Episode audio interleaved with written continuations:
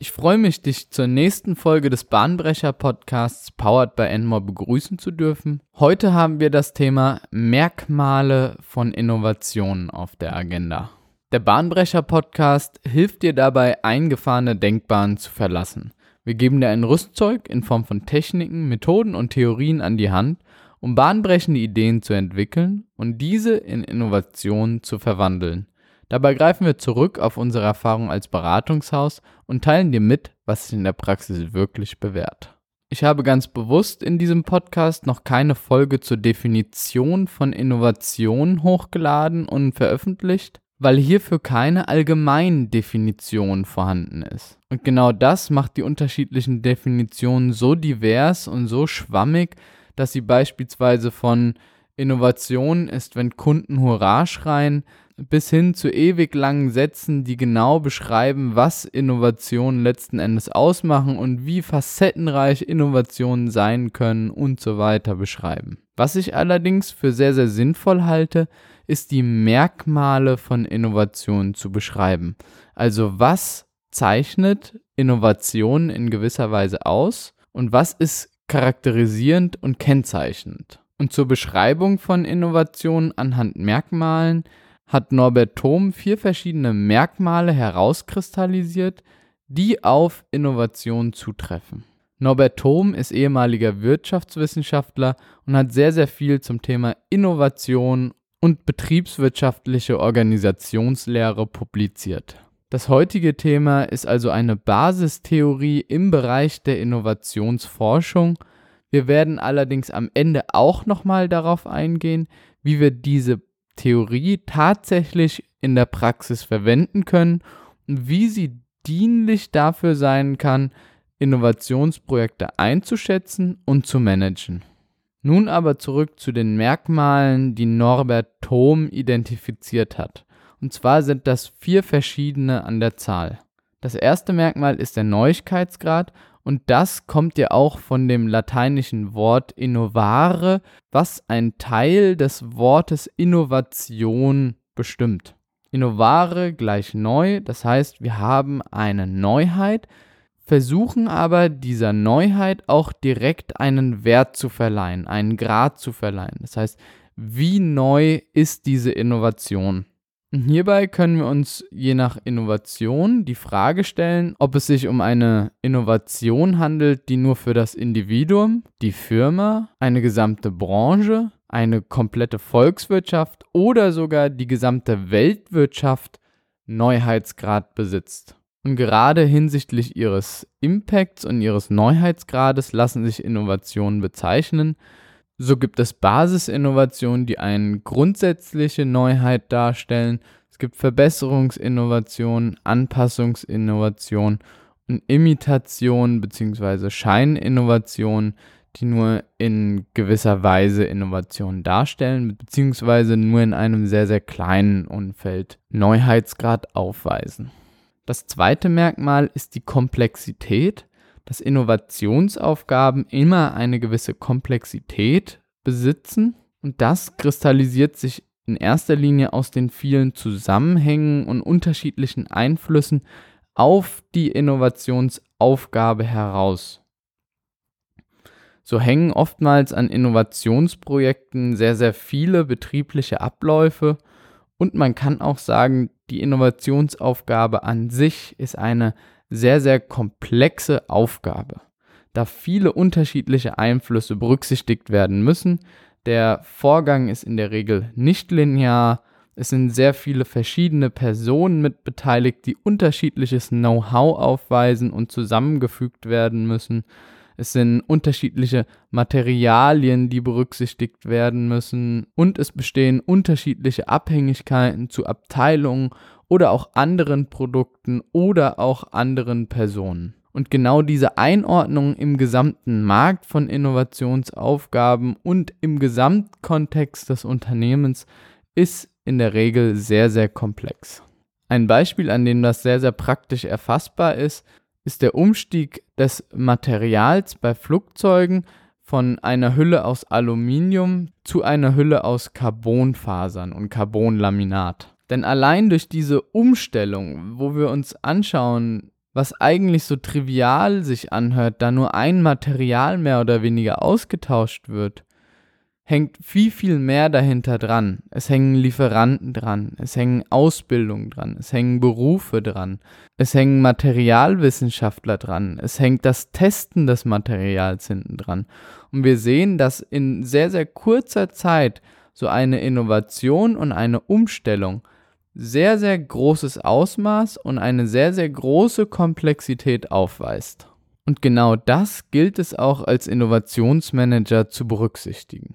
Das dritte von ihm benannte Merkmal ist die Unsicherheit und das Risiko, welches bei Innovationsprojekten mitläuft. Und zwar haben wir technische Risiken, aber auch Absatzrisiken. Also einmal bekommen wir das Produkt und die Innovation technisch umgesetzt, aber andererseits auch bekommen wir das Produkt oder die Innovation vertrieben. Das heißt, einmal funktioniert das Ganze und das andere ist die Frage, will der Kunde das überhaupt? aber auch im Bezug auf den Innovationsprozess, die Entwicklung des Ganzen, sind wir unsicher, ob die Zielerreichung überhaupt erfüllt werden kann oder ob wir das, was wir als Idee, als Vision haben, auch in der Wirklichkeit umgesetzt bekommen.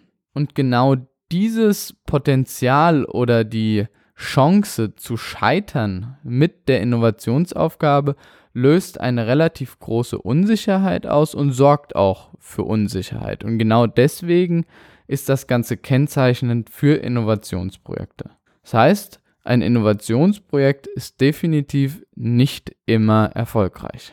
Und zu guter Letzt, das vierte Merkmal ist der Konfliktgehalt. Der Konfliktgehalt beruht auf unterschiedlichen Interessen von verschiedenen Personengruppen, aber auch intrapersonell was den inneren Konflikt beschreibt. Dass in der Person selbst eine gewisse Verunsicherung oder auch Unzufriedenheit entstehen kann. Aber wie gesagt, auch interpersonell zwischen verschiedenen Personen oder auch dem Wettbewerb. Und genau das müssen wir auch berücksichtigen, denn Innovationen haben nicht immer für alle Personengruppen und Gruppierungen einen Vorteil sondern es gibt Gruppierungen, die diese Innovation als nicht gut oder als für sie nachteilig erachten. Und insbesondere hier können Konflikte entstehen und dieses Konfliktpotenzial sollte berücksichtigt werden. Denn diese Konflikte können zu Widerständen führen und das gesamte Projekt verlangsamen oder gar zum Scheitern bringen. Und da sehen wir auch schon eine gewisse Wechselwirkung zwischen den Merkmalen, auf die wir gleich zukommen. Konfliktgehalt besteht beispielsweise zwischen der Innovation und den Unternehmensstandards, die gesetzt sind, also gewisse Richtlinien, die vom Unternehmen vorgegeben werden. Es kann ein Konfliktpotenzial zwischen der Innovation und dem bereits vorhandenen Produkt entstehen, denn Innovationen werden auch als schöpferische Zerstörung bezeichnet und aus diesem Wort lässt sich schon heraushören, dass durch das Neue etwas Altes zerstört wird und kaputt geht. Dann kann es Konflikte zwischen der Innovation und dem Unternehmensimage entstehen, dass ein Produkt beispielsweise noch nicht den notwendigen Reifegrad hat, aber der Innovationsprozess darauf aufgebaut ist, das Produkt relativ früh an den Markt zu bringen. Es kann ein Konflikt zwischen der Innovation und der öffentlichen Meinung vorherrschen. Ein bekanntes Beispiel hierfür ist die Atomkraft. Es kann aber auch ein Konflikt zwischen der Innovation und der Rechtslage stattfinden, dass etwas technisch möglich ist, aber rechtlich nicht gewollt ist.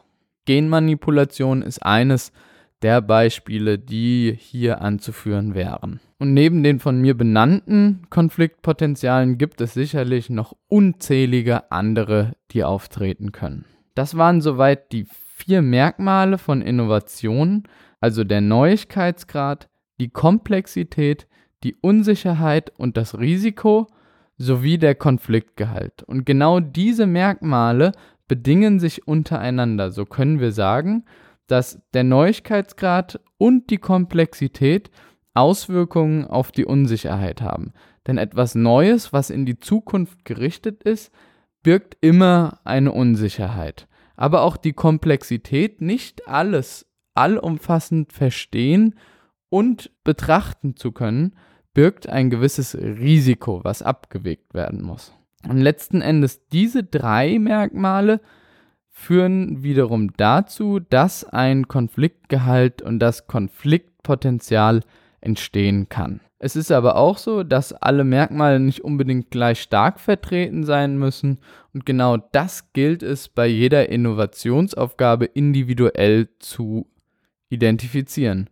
Und genau hier sind wir im Bereich des Innovationsmanagements, da wir jede Innovationsaufgabe oder jedes Innovationsprojekt anhand genau dieser vier Merkmale analysieren sollten und daraus einen sehr, sehr großen Informationsgehalt ziehen können, wo wir die Schwerpunkte legen sollten und welche Risiken oder welche Probleme auch im Verlauf dieses Innovationsprojektes auftreten könnten.